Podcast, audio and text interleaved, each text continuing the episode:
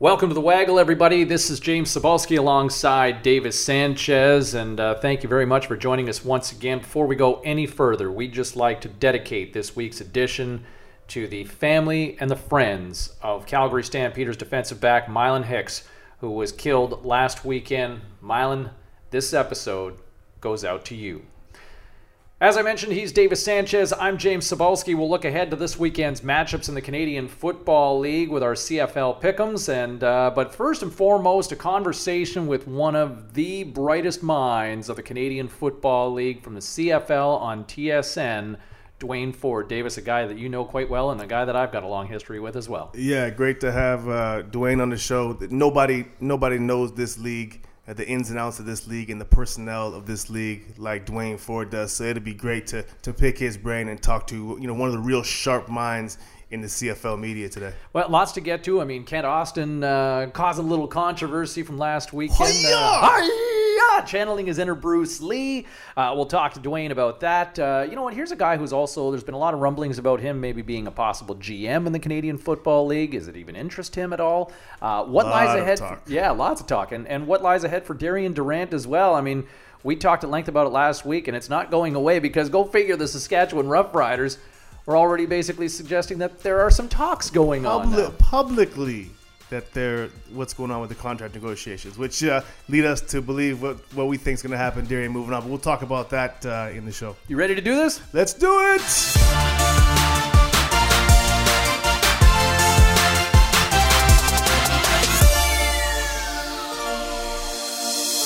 And at this time, let's welcome to the fold A very special guest to kind of break down the discussion this week, Davis. Uh, a guy who's never at a loss of words. Just ask him. Actually, no, he's kind of like the silent but violent toward, uh, sort of guy. I mean, I had to he, before you had to carry me for month after month after month doing the waggle.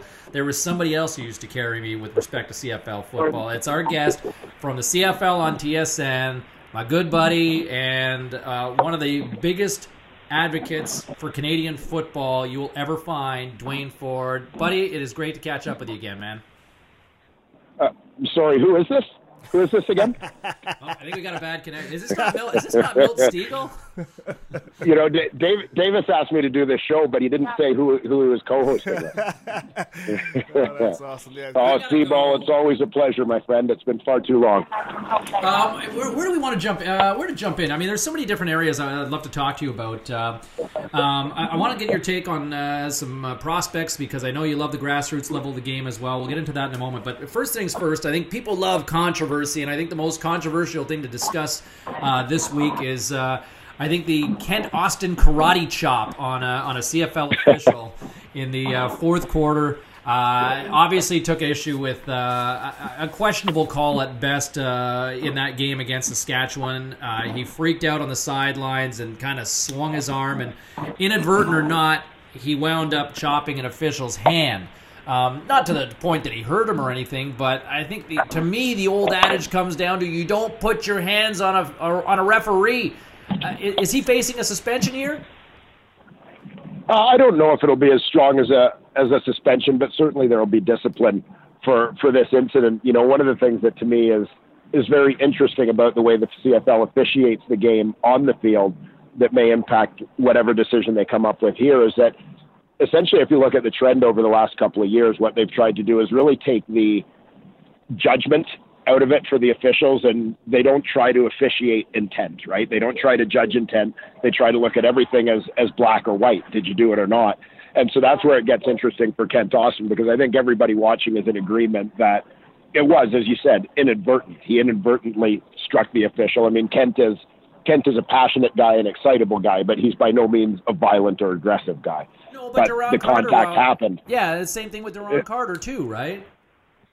Yeah, yeah, I think you ultimately you're you're looking at the the end result, you know, and uh, and so I think that yeah, there'll be there'll be some discipline here, but honestly, it, it's been a great source of frustration for me the fact that that there is no that there is no judgment in officiating anymore, that it is strictly black or white, because to me, it it has hurt the game in a lot of ways, and so I hope really in this situation that. Uh, that they do look at the judgment angle is kind of a mitigating factor. Yes, he struck him, and as a result, yes, there has to be some sort of discipline, but let's not go over the top as if he intentionally chopped him on the arm.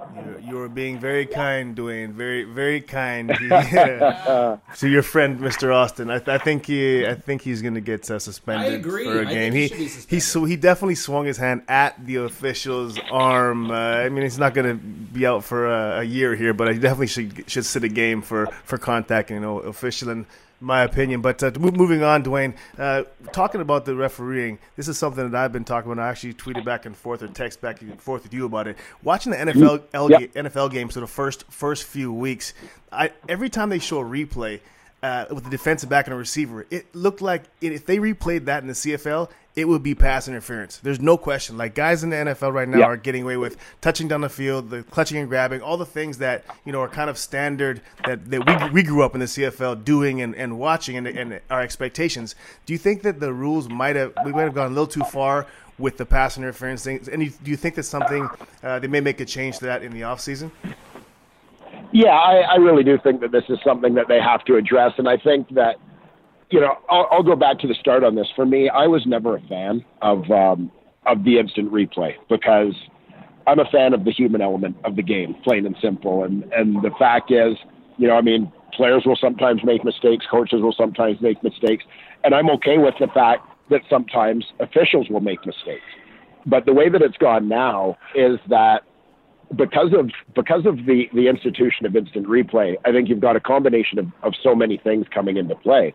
I think that you've got, um, for one, I think a lot of the times officials sort of officiating, knowing that there's the replay, knowing that there's a bit of the safety net, and making calls based on the fact that that they know how replay will be handled in in certain instances. So, for example, if something looks like it's going to be it might be a scoring play, but even as an official, you think maybe the guy didn't catch the ball in the end zone, you know, you're probably going to call it a catch because as a scoring play, then it's automatically going to be reviewed, and you've got the safety net. Whereas if you call it no catch, it's not a scoring play, and the the review isn't automatic, right? And so there's for me, there's that element of it.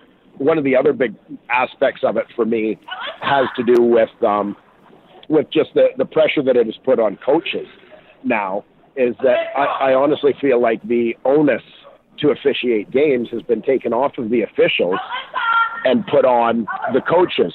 So it used to be there was a time a few years ago, I mean, before they went to this system, that if an official missed a call in a game, the criticism was directed at the official, right?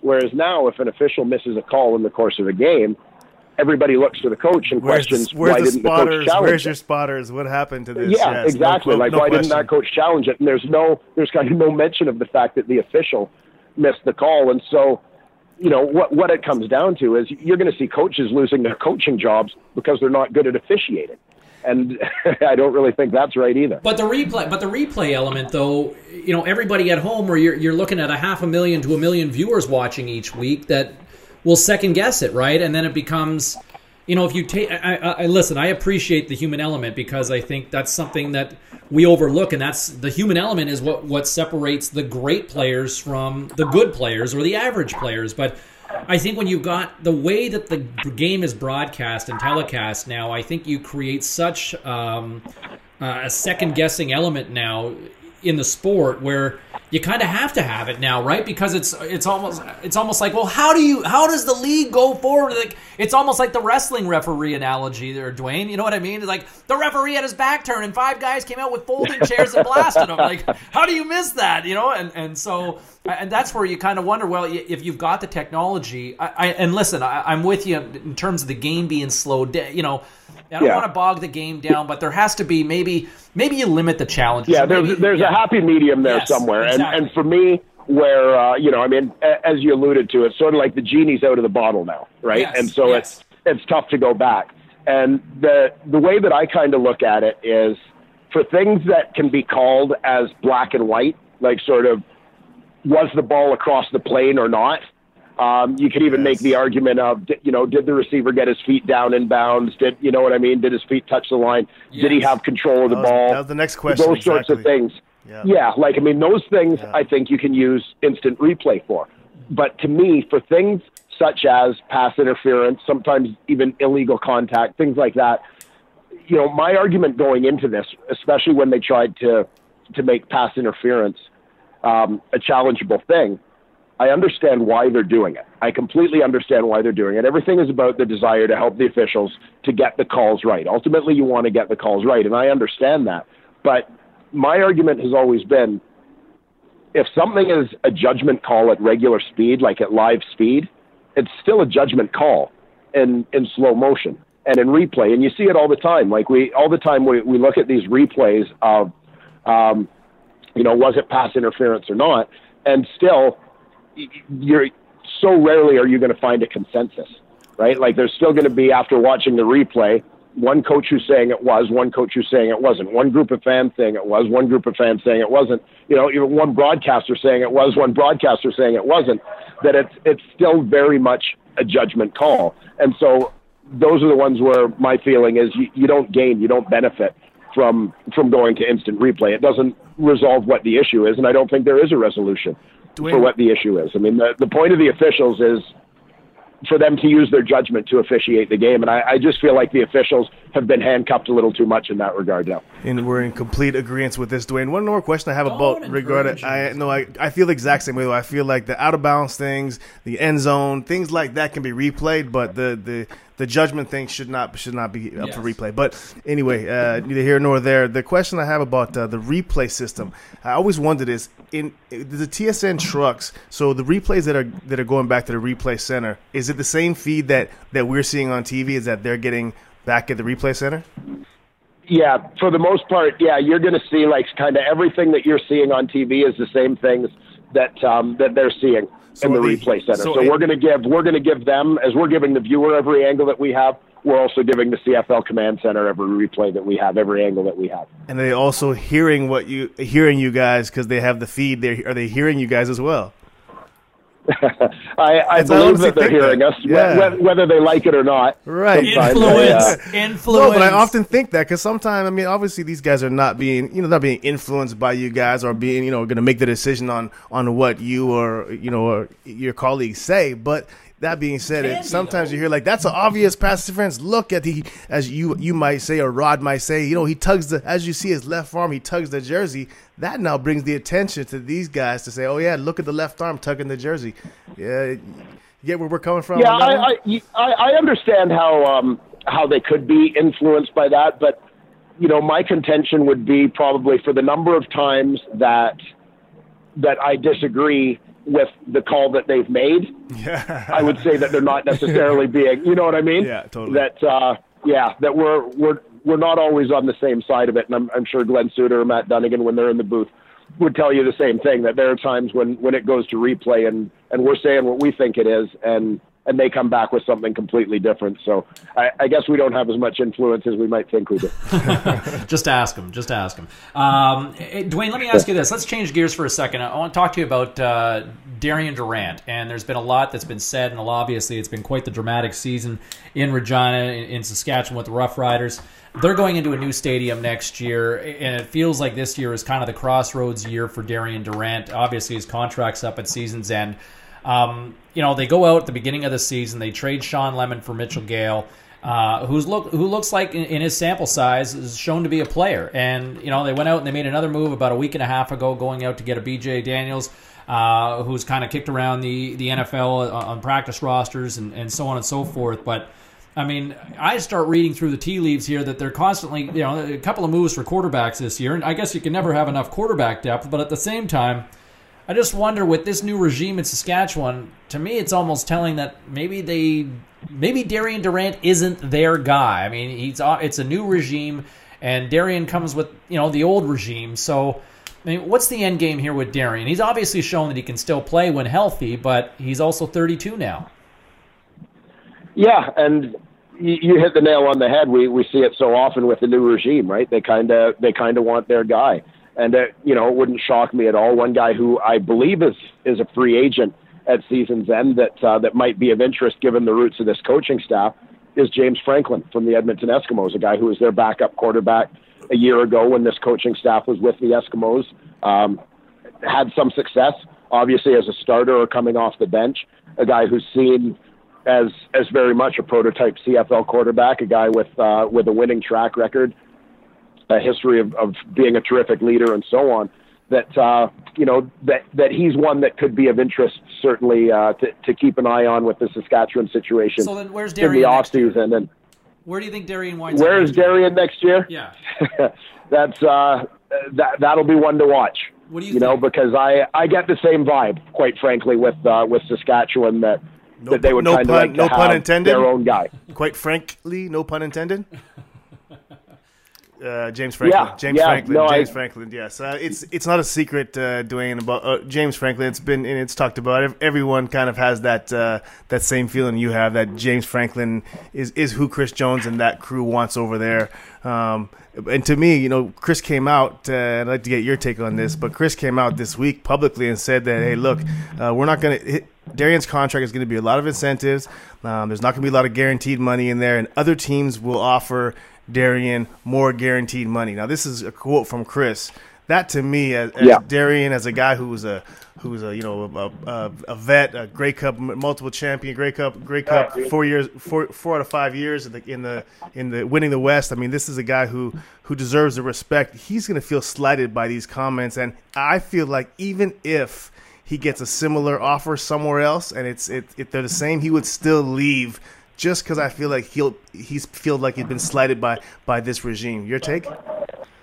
Yeah, I, I get the same vibe, and I, for me, it also goes back to kind of the the arrival of this regime. And again, we all we all understand why, with a new head coach, general manager, coaching staff, et cetera, taking over a team, why you want to maybe clear out some of the guys who are very much associated with previous regimes, right? Uh, but I think when you're when you're Darian Durant and you've kind of watched um, John Chick and Weston Dressler get released in the previous off season, and they're, those guys are allowed to go elsewhere. That those are the guys who are right there with you as faces of the franchise. Um, you know, you uh, Your time is ne- you, you're you next. take that as a bit of a sign, right? Yeah, Like you, you, you understand what's going on. That uh, that nobody is safe, and that includes Darian Durant. And I take Chris Jones's comments in, a way as, for me, if I'm trying looking for something, trying to read between the lines a little bit, it's almost like putting it out there so that They're not surprised. fans and the public Yeah. kind of understand Totally. that uh, well he may move on. That it may not be our choice. It may just be his choice if he moves on just to just to kind of put it out there right I- that he may have ample reason to choose to move I, I look at. I'm trying to figure out the destination points of, with the options for Darian Durant. The- the- It all to me, if if he's going to leave Regina, if he's going to leave Rider Nation, to me the most logical destination is it not Montreal? right now it certainly is Yeah. yeah and I, I i'm a little bit uh obviously that's going to depend on what goes on in montreal in terms of their their coaching staff and so on but um but yeah i mean they're the team that that has the greatest need right it looked like they had a good situation there with a veteran and kevin glenn providing some leadership and providing a bit of a bridge to young guys and Rakeem Cato and, and Vernon Adams moving forward. You want to make sure that if you feel strongly about those prospects, that you're not rushing them in and throwing them into the fire. That if you have a veteran there for a year, a couple years, whatever the case may be, that um, that that it protects those guys a little bit, right, and keeps the the pressure off of your young quarterbacks and makes sure you don't ruin them. And th- that is a logical one with the trade of Kevin Glenn obviously to Winnipeg a couple of weeks ago that uh, that there's something of a void there. What do you take? St- staying with Montreal, Duane. What do you take the news out of Montreal yesterday? Now that uh, Jacques Chapdelaine has taken over the play calling duties, uh, relinquished Anthony of those duties. Uh, what do you take from that situation? And is that is that a situation that still um, is is Anthony a viable choice for a head coach next year? Even though uh, he's obviously taken a step back by having these duties uh, relinqu- relinquished. Uh, I, I take it as a, a step back for Anthony, but I take it as honestly a positive step back. I think because he's Anthony Calvillo, people think of Anthony Calvillo the player, and th- this is a, an ongoing discussion. You know, like if you have this with guys who have been veteran coaches who haven't necessarily played in the league, but guys who have put in their time, put in their years, and paid their dues as coaches. One of the things that I know a lot of guys look at is the, the feeling that sometimes guys who have played in the league get fast tracked into certain coaching situations. And I honestly feel like that's a little bit of what, what has happened to Anthony. That you've got a guy who's an inexperienced coach. He's only in his second year coaching. And all of a sudden he's now the offensive coordinator and working with young quarterbacks and it's too much. It's too much. Hasn't, too soon, yeah, I mean, hasn't honestly hasn't had the time to to own his skills as a coach and know exactly how he wants to do things and really really understand that role as a coach right? It, it's one thing to be to be a great player. And and Davis you would know having played with Anthony this is a guy who's probably going to be a very very good coach in this league but he didn't become a good player overnight. He became a good player through through hard work through preparation and and so on. And so let's give him some time as as a coach to develop that. And I just think that it was a situation in Montreal where in a lot of ways, I think the public um, looked at Anthony Calvillo and and thought, oh yeah, he'd so logically be such a great coach to jump right in there and so on. Well, you know, it's I think it hasn't really been a fair situation for Anthony, quite honestly. I was that, to... uh, that I would have liked to have seen him brought along a little bit more slowly yes. as a coach. I think Tom Higgins had it right when when Anthony at the start of last year mm-hmm. was was brought into his first coaching job, and he was a position coach. He was a receivers coach, and I think that was the right thing, you know. And uh, you know, by the end of the year, he's sort of co-offensive coordinator and so on. Well, to me, that was that was happening too fast. And that's you know, why he I mean, was a me, I think coach, it would have yeah. been a better situation. Yeah. yeah, I think it would have been a better situation for Anthony and for the Alouettes to have him spend a couple of years as a position coach. Yeah. And you're grooming him and developing him with an experienced offensive coordinator there, which they didn't have into becoming an offensive coordinator and, and then go from there. But they uh, they've kind of thrown him to the wolves, and I think it's a situation that, that hasn't been fair to him as a coach. What I always go back to when talking about this th- throughout this season is is systems, Duane, and and, and every great Mm-hmm. offensive coordinator has their system, and, and Anthony hasn't had time. He doesn't have a system. He's just plucking plays randomly, and you know that you know the great offense coordinators they have their systems in place. And uh, you're right, Anthony hasn't had time yet. I don't think to actually have a system that he that he knows in and out, and he knows where to go and, what he needs. And I think uh, you know, like you said, Higgins having him in there as a receiver coach that gave him a chance to step into a, a, a different realm that he's not used to working with receivers instead of being with the quarterbacks to see it from a from a different perspective as he builds his own system and his own offense. Yeah, yeah, I, I think it's the kind of thing, honestly, where where you want to have patience. You look at Dave Dickenson. Dave had been an assistant in uh, in Calgary since 2009. So the last year he played was was 08, and he was even that year, if you recall, he kind of had his season ended by concussions and was on the sidelines, almost half coaching for for the rest of that 2008 season. But I mean, Dave spent a couple of years as a position coach before he became the coordinator. And then he's, you know, he was under an experienced coordinator to start with uh, in George Cortez in the first year. He still had John Hufnagel there as his head coach, a guy who is a very experienced offensive coordinator himself for the next several years once he became the offensive coordinator before now becoming a head coach. And that to me, if you're if you're kind of drawing out a template for Anthony Calvillo, mm-hmm. I would like to see something a little bit more like that instead of people who are trying to uh, accelerate Anthony into this role of coordinator and and very quickly into the role of head coach. Yeah, you almost wonder if it's almost better for Anthony to go somewhere else to to develop as a coach. If, if he's serious about wanting to be a coach, maybe he needs to escape Montreal. I mean, I, I know he likes the city and it's home for him, but I wonder if it, it's maybe it makes more sense for him going forward to be able to succeed where you know, I think it'll be you may you touched it and you hit the nail on the head. I think right at the outset of, of talking about this part was, you know, it's hard to separate Anthony Calvillo the player from Anthony Calvillo the coach right now. And it was the same way when Wayne Gretzky went behind the bench with the Phoenix Coyotes. Like, oh my God, it's Wayne Gretzky, and they were horrible. And then, you know, I mean, it it, it doesn't do anything to help his legacy, and not that you know it'd be pretty hard to ruin Wayne Gretzky's legacy. But in this case, for Anthony Calvillo, it's the same sort of thing. I mean, you know, there's going to be an expectation. Everybody wants to see the guy do well, and um, but it's it's been a case of too much too soon. I wonder if he, he needs to go somewhere else and and you know go under a Kent Austin or or go somewhere else where he can you know work with a you know work in Winnipeg or or, or go with Wally Buono in, in BC. I, I just wonder if it might be better. And I guess we'll see what happens with the organization, whether Jim pops long for GM in Montreal or or who ultimately is the next head coach with the Alouettes. Yeah, and I agree with you. I think um, you know, obviously for for Anthony, he now has some some pretty deep roots planted in Montreal, so it might be a tough move for him. But but there is no question the the expectations would be would be different if he were somewhere else, right? He, as much as Anthony has the the sort of hero status, the star status across this league, um, I think in terms of kind of being seen as a natural face of the franchise kind of guy, that exists far more in Montreal than it would exist anywhere else, for sure.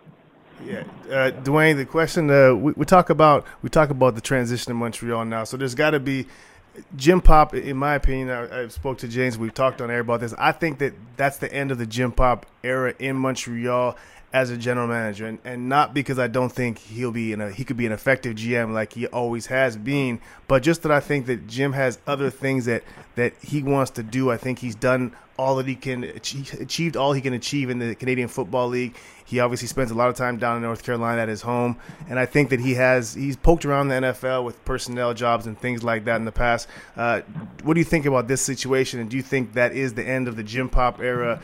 In Montreal, not because we know how great he's been, not because of his effectiveness, but just because you think that it might that situation and that relationship between uh, the Wetenhalls, the city of Montreal, and Jim might be at its its end. Yeah, it's it's a tough one, no question, because Jim, you talk about the the legacy, right, and and sometimes a legacy getting damaged, and I think Jim has has carved out pretty strong reputation as a general manager during his time with the Montreal Alouettes, no question. You go back to, to 1996 when the team moved from Baltimore, that um, you know that he's been the constant, right? And I, I suspect and, and fear a little bit that that legacy as a general manager has been damaged by what has gone on with with Jim as a coach. Where you know my feeling honestly is that he's been he's been put out of his element. Quite frankly, whether that was by his own choice, whether it was by the choice of management or what have you, but but ultimately what it's done is is I, I feel like it's it's hurt his credibility a little bit, and I think that's unfortunate because Jim has worked hard for a lot of years to uh, to develop the reputation that he's had.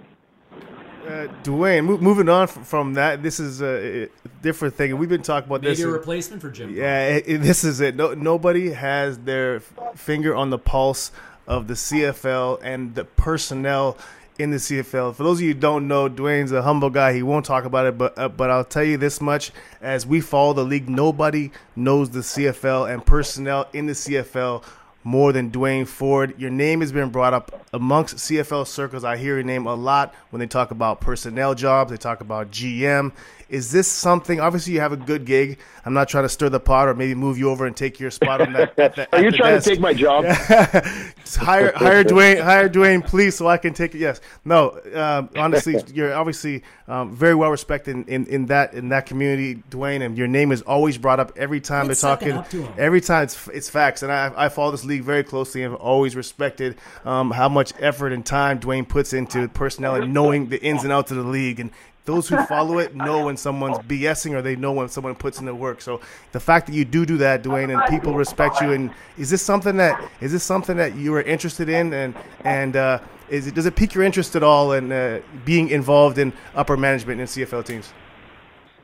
Uh, you know, I would say it is something that uh, has always been an interest to me. I mean, kind of sports management in, in general is something that has always intrigued me as as much as the the X's and O's part of the game is the the stuff that goes on largely in the off season to build a team, whether it's you know general managers and head coaches philosophies and how they go about doing their jobs, what kind of attributes they're they're looking for, and and so on. And obviously the uh, the Canadian element um, in the CFL is is something that I'm passionate about, and, and kind of tracking amateur football and and tracking prospects. Um, you know, long term, I, I kind of look right now from a from a family point of view, I can honestly say I don't know how much of a of a hurry I would be in to to go to that lifestyle where you know now a lot of what I do with the prospects I can kind of do on my own time and do because I'm I'm excited about it and interested in it and so on. But uh, to, you know to have it become a full time thing right now, uh, I'm I'm not sure I'm there yet. But uh, but somewhere down the road, yeah, it is is something that uh, that certainly intrigues me. You, you, you've had you've had an opportunities though, have you not, in the past? You don't have Uh, to sit there yeah, I name mean, teams there and all have that, but you've had you've had calls that, that have approached you about it. Yeah, there have been, you know, there have been a couple times. I mean, I can say that there have been a couple of times where, you know, I was, I was about ready to go, honestly, and uh, you know, and ultimately decided not to. In one case, it was, uh, you know, interviewed once and decided that uh, the team decided that they were going in a different direction, and and ultimately, what I think proved to be the the right direction for them, and I was fine with that, but you know, I mean, having said all of that, I'm uh, given the opportunity, confident in uh, in the job I could do. But in the meantime, you know, I one of the neat things right now is for me. I always say if you're working for a team, you want to go into a situation where you're you're kind of surrounded by people you can learn from, right? As we talked about with a guy like Anthony Calvillo as a coach, is you want to have kind of experienced coaches around him that that he can learn from. And and for me, I would look at the same thing from a management point of view. Is I'd want to go into a situation with some experienced people that that I could learn from. But one of the things I, I say kind of only half tongue in cheek is working for a team, you you kind of get exposed to one philosophy, you know, one way of doing things depending on who the general manager is there and and how they tend to do things. Whereas in the the job I'm in now, it's it's kind of neat because I have the opportunity to talk to nine different general managers and head coaches and and kind of pick up and pick their brains and, and learn different philosophies and, and kind of develop my own opinions about, about what works and what doesn't. So I, I kind of uh, I kind of enjoy this position from uh, from a learning point of view as well right now. Because everybody's still willing to share info with you. That's why I know you're not one of the you're not a rival just yet. Hey, listen, before we let you go, um, you know we, we talked about. I mean, obviously Davis uh, glowing praise, and, and I, I think it goes without saying, and and, I, and we appreciate the time. But tell me this: I mean, you're you're a proud Canadian. You're a proud. You, you really do First put the round Canadian- draft pick alumni. There you go. Right, Duane? Um, That's it. That's you go. it. Um, but but a guy who who really puts the Canadian in the Canadian Football League. So tell me this: Is there anything more that the league can do to protect Canadian players in the Canadian Football League long term? Is there anything you'd like to see, or is there anything more they can do? Well, I'll, I'll tell you one of the one of the thoughts that that I have, and it's one of those things. If you know, I mean, you, you talk about what dream jobs would be. What would honestly be kind of a dream job for me? I wouldn't want to be the commissioner of the league because I don't necessarily want to deal with the the business side Okay. of it, right? But but I would love to. I, I would honestly love to for like a week have full control of the football operations part of the CFL. What would you so all these things that we talk about, like how to handle instant replay and things like that. You know, I, I would probably, I would, I would shake up a few things. Like what? What would you do? You know, I mean, we, we talked about some of them, but you, you ask about the Canadian players and and how to protect those guys long term. I mean, one of the things to me is, you know, coming at it from a different angle, that you look at the Canadian Football League almost as a national team program. So much like, for example, in rugby, you know, Rugby Canada wants to make sure that they have the best Canadian rugby players and best Canadian rugby prospects. For them to be successful, those are the guys that they need. Um, Hockey Canada wants to have the best Canadian hockey prospects involved in their program. And, you know, in football, where other than for, for the occasional tournament, there is no national team program, but the group that needs to have the best pool of Canadian talent, of, you know, to have all the best Canadian players playing, well, that's the CFL. And so, one of the things to me that I would be trying to do, in all honesty, is to get out there and find the best potential football players. So, you know, it may be sometimes track and field athletes. It may be some of the many guys who are now going down to the States on basketball scholarships, what have you. If those guys aren't going to go to a, a different level in the sports they're playing, is to try and develop those guys as Canadian football players and, um, you know, and really do what you need to do to, to deepen your pool of talent. You know, people, one of the knocks that you get all the time from within the league in terms of having the ratio is that you, you often get management and coaches talking about how the lack of depth of Canadian talent as compared to American talent, the issues that it creates when there are injuries, right? And how it forces you to juggle your lineup or how the there's can be a drop off from the guy who's your Canadian starter to the guy who's your Canadian backup.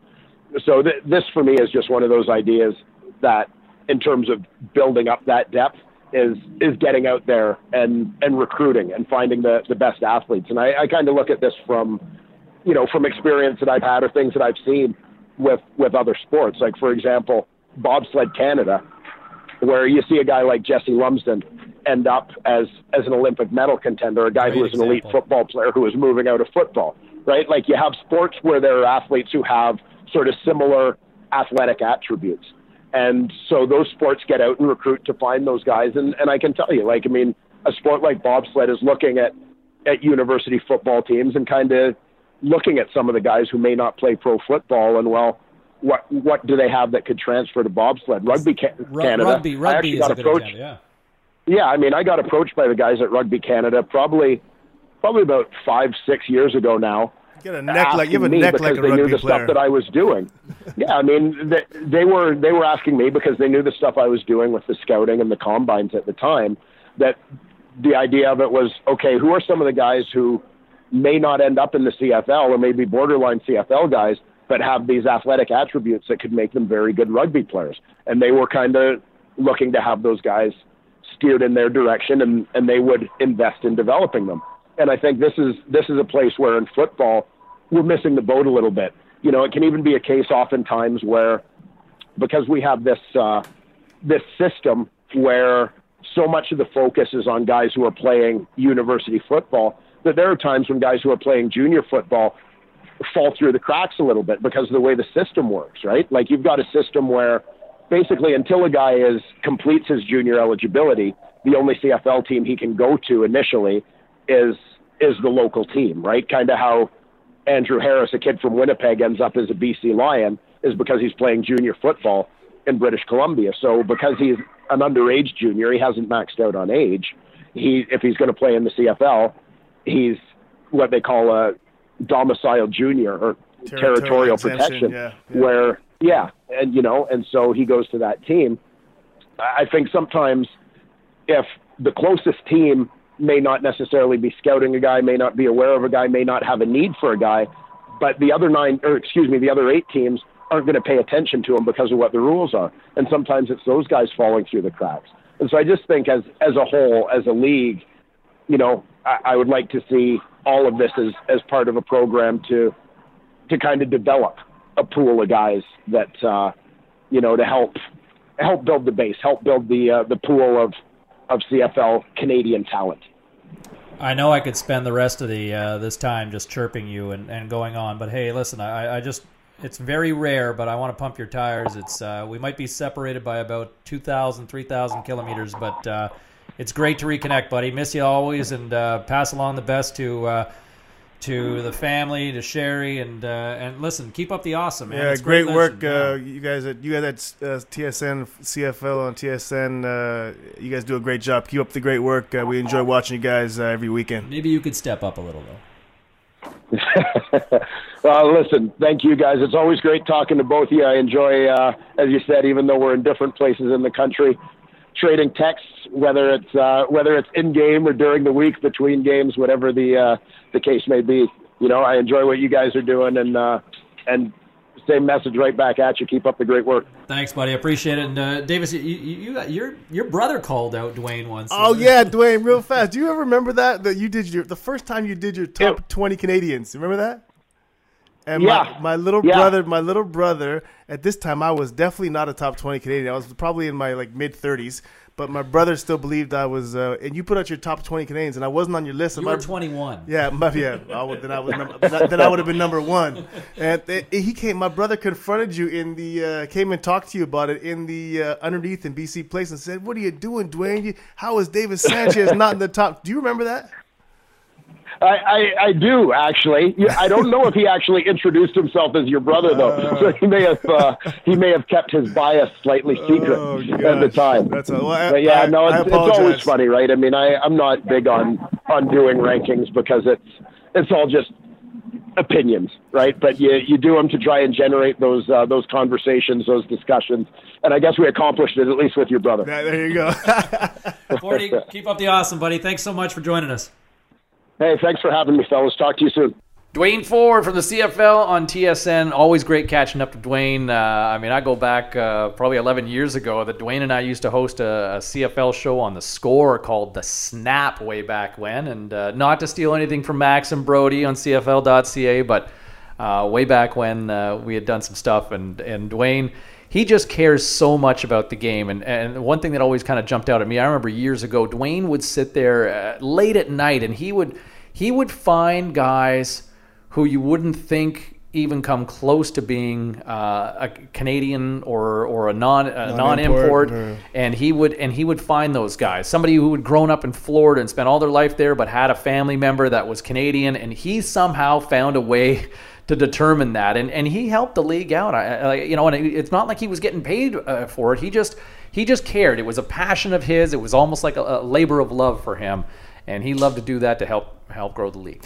Uh, yeah, he's one of the you know there's a handful of people that uh, if I had a chance to sit down and spend time talking CFL football with, he would be at the top of the list uh, to talk CFL football. I love getting a chance to talk to Duane, so that was great to have him on and pick his brain a little bit. You know, always got his finger on the pulse of the CFL, so uh, great for him join, joining the waggle. Uh, we certainly appreciate Duane's time. And uh, all right, I mean, we'll look ahead to some of the, the weekend's matchups now. And it's getting interesting. I mean, the one that really kind of the plot thickens, I mean, first and foremost, is the one that I, I look at between Edmonton and Winnipeg, where, you know, despite Winnipeg coming so close, and what a game that was. I mean, boy, oh boy, a game of the year that lived up to the hype uh, between Calgary and Winnipeg last week. That was something amazing. Um, but to see where uh, things now with Edmonton coming up with a big win against BC last week, and Edmonton, eh, you know, suddenly the gap is narrowed to four points. So how big does this game look now this coming weekend? When Edmonton visits Winnipeg, Winnipeg did not, to me, even though it was a loss. I mean, I'm sure that probably still felt like a win in some respects. I think the Bombers are still. I don't know what to expect from Edmonton. Edmonton looks like they're starting to show signs of uh, getting things together defensively. Uh, Mike Benevides got his squad a big win against his former team that he coached uh, with the BC Lions. But I, I don't know. I mean, Edmonton feels so Jekyll and Hyde right now. I, I just you don't know what you're going to get one week to the next. It was still just their first win of the month of September last weekend against BC. It was still impressive, but to me, I, I, I still am going to lean towards the Bombers. This team didn't show me that they were dropping off. I mean, they pushed Calgary right to the very limit. I mean, Calgary needed a buzzer beater to hang on for that victory. So, uh, to me, that's I, I, think that's something to definitely. Uh, I, I, like I like Winnipeg in this one. Yeah, this is a this is a do or die game for the Edmonton Eskimos in regards to keeping pace with the BC Lions and the Winnipeg Blue Bombers. You know, at six and seven, uh, Winnipeg's eight and five. If they don't if they don't win this game, they can pretty much uh, count themselves out of that out of that race for the for the home playoffs berth. But uh, yeah, it's gonna be t- a tough tough totem in Winnipeg. I need to see a little more out of Winnipeg's offense in regards to explosive plays. Mm. That's that's the one thing that I that I do question when I look at that that club. Um, they're they're strong. They don't have that home run. No, they don't, and they're strong in a lot of a lot of positions. But that's that's the one thing I think they need to to find before as they go into this playoff push. But uh, I, I, like Winnipeg to hang on at home. You like Winnipeg in that one as well. Okay, uh, we go to Saturday, a doubleheader on the Saturday. You've got Ottawa and BC. Uh, the Leos licking their wounds here after uh, coming up short against um, against Edmonton on the road and coming off that bye week. Ottawa looks like maybe they showed some signs of life, kind of finding their groove again with a big win against Toronto last weekend. Um, Ottawa, a team before last weekend, had lost five of their last seven games. This, this to me, is probably the most intriguing matchup of the weekend because, you know, these are two teams that are so talented. Ottawa has the ability; they've got the capability. If they can come up with a win, to put themselves in a real comfortable spot to be, you know, the big boys of in the East, where BC is trying to keep pace in that, hold on to that second spot. Where Winnipeg's coming hard right now, and BC, you know coming up short against Edmonton. I mean, look, there's no slouch to, to, to fall to the defending Grey Cup champions on the road, but at the same time, how BC kind of got knocked around in that game, uh, squandering a 14 point lead too at the beginning of the game. Uh, this one, I, I, mean, this is a hard one. This is a hard one for me to kind of, I mean, because I have I've got trust issues with Ottawa, but they want to show me to believe to me, if I'm going to go anywhere, I, am going to err on the side of the home team on this one. I think I'm going to lean towards BC towards this one, but it's I feel like it can go either way right now. When looking at the at the BC Lions squad, uh, you look at they look strong up front. They look the receiver. Hard to find a weakness, and I found one.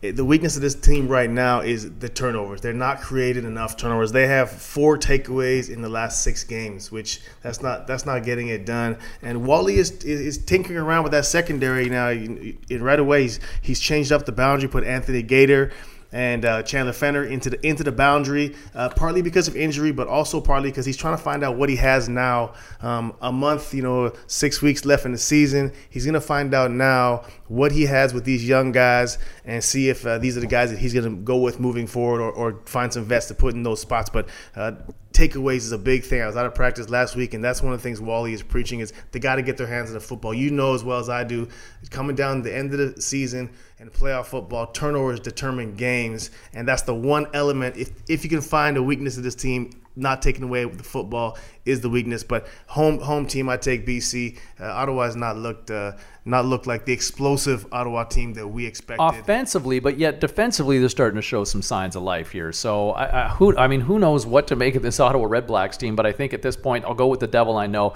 I'll go with the BC Lions. So we're on the same page of that one as well. Uh, and, and hey, we're talking October football here now with these Saturday games. You got Calgary on the road against Hamilton. To me, I thought before the game last week, I thought that somehow Calgary would find a way. You know, I, I thought that if Calgary is going to have their unbeaten streak stopped, to me, I thought it was going to happen in Hamilton this coming weekend. But with the injured horses, the way Hamilton's playing right now, I just don't see that happening. Uh, there's just the weapons are too banged up right now for Hamilton. Uh, there's a lot of problems on that front offensive line. And um, you know, let's face it, I, I, Calgary's a much better team right now. They're in much better shape than the Hamilton Ticats. Give me the road team here to get it done on this yeah, one. Yeah, no Tasker, no Tolliver, no Owens. CJ no, Gable is out. Uh, you know, uh, Zach still threw for 300 last week, but uh, yeah. you're, you're, right. He doesn't have the horses. I'm not sure who of those. I know Chad won't be back. He's on six game, but uh, I'm not sure who of those will be back. We'll find out shortly. But uh, you have to take the Calgary Stampeders uh, home. Uh, Who knows if home. Kent Austin will be on the sideline for this one? You know what, uh, James? I think it will take time to come down.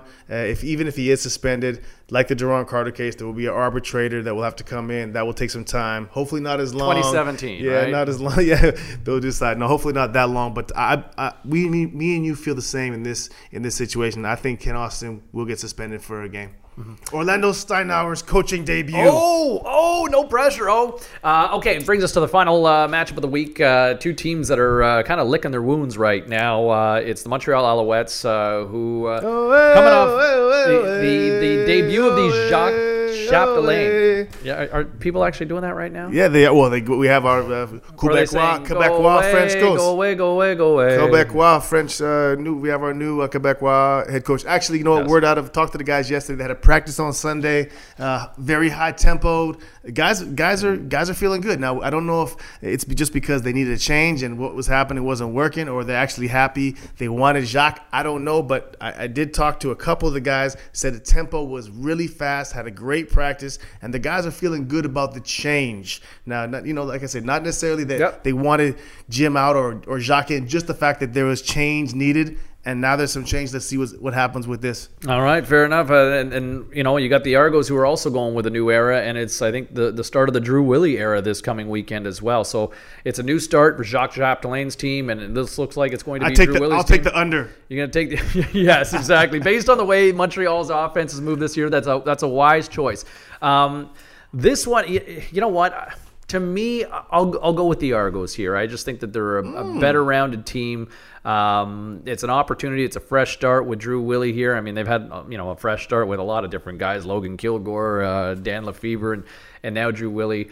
Uh, call me crazy, but you know what? There's still a lot at stake. There's a big opportunity up for grabs with uh, Toronto hosting the Grey Cup this year uh, the sense of urgency has to kick in, and uh, let's see what hey, let's see what Drew Willy can do. Let's see what Drew Willy can do instead of mop up minutes, right? Mop up, mop up. Because he's the time. king of the mop up minutes, yeah. right? Hey, dear Drew, it's not your it's not your fault. It's just the situations you guys got drugged the first four weeks when you were in Winnipeg. You guys were down by thirty every game at half, and then you put up huge numbers in the second half. We didn't know what to make of that, and now your first time back in Toronto, you it Drew looked great but once again, in mop up time, what do we make of these numbers? We don't know, but uh, we'll find out. He'll get his first shot. Uh, I like Montreal at home.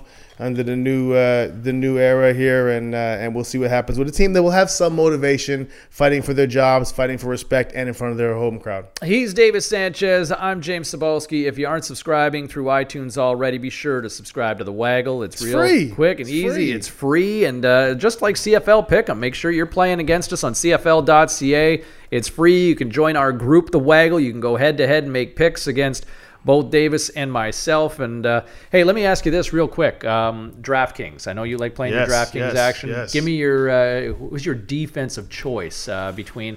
You got Edmonton and Winnipeg. You got Ottawa. Oh, I got Montreal. You- I was gonna say, you are you gonna now. Montreal, Toronto? Yeah, you go Montreal? Okay. Drew doesn't know the system that well, and Montreal Yeah. has a great defense under There you little go. torpedo defense. there's- there's your- DraftKings. there's your DraftKings DraftKings. Montreal's my defense. That's a that's a good pick right there. He's Davis Sanchez. You can find him on Twitter at Davis Sanchez. I'm James Cybulski. You can find me at James Cybulski on Twitter or it's Cybulski on Instagram.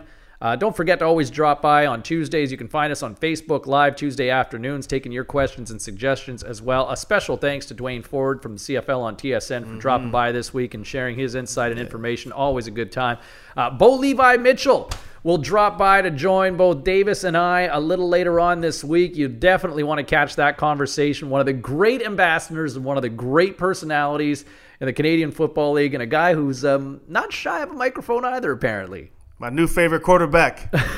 I think you've had the. Bo I think there's been a bro. Mitchell. You've you've been a Bo Lever for most of the season, haven't you? about week three or four when I kept picking against Calgary because I thought he lost all his weapons. With Rogers going down south and Fuller being down south, I, I, Cornish gone. I, there's no way, but uh, he manages to keep on doing it week in, week out. How can you not believe?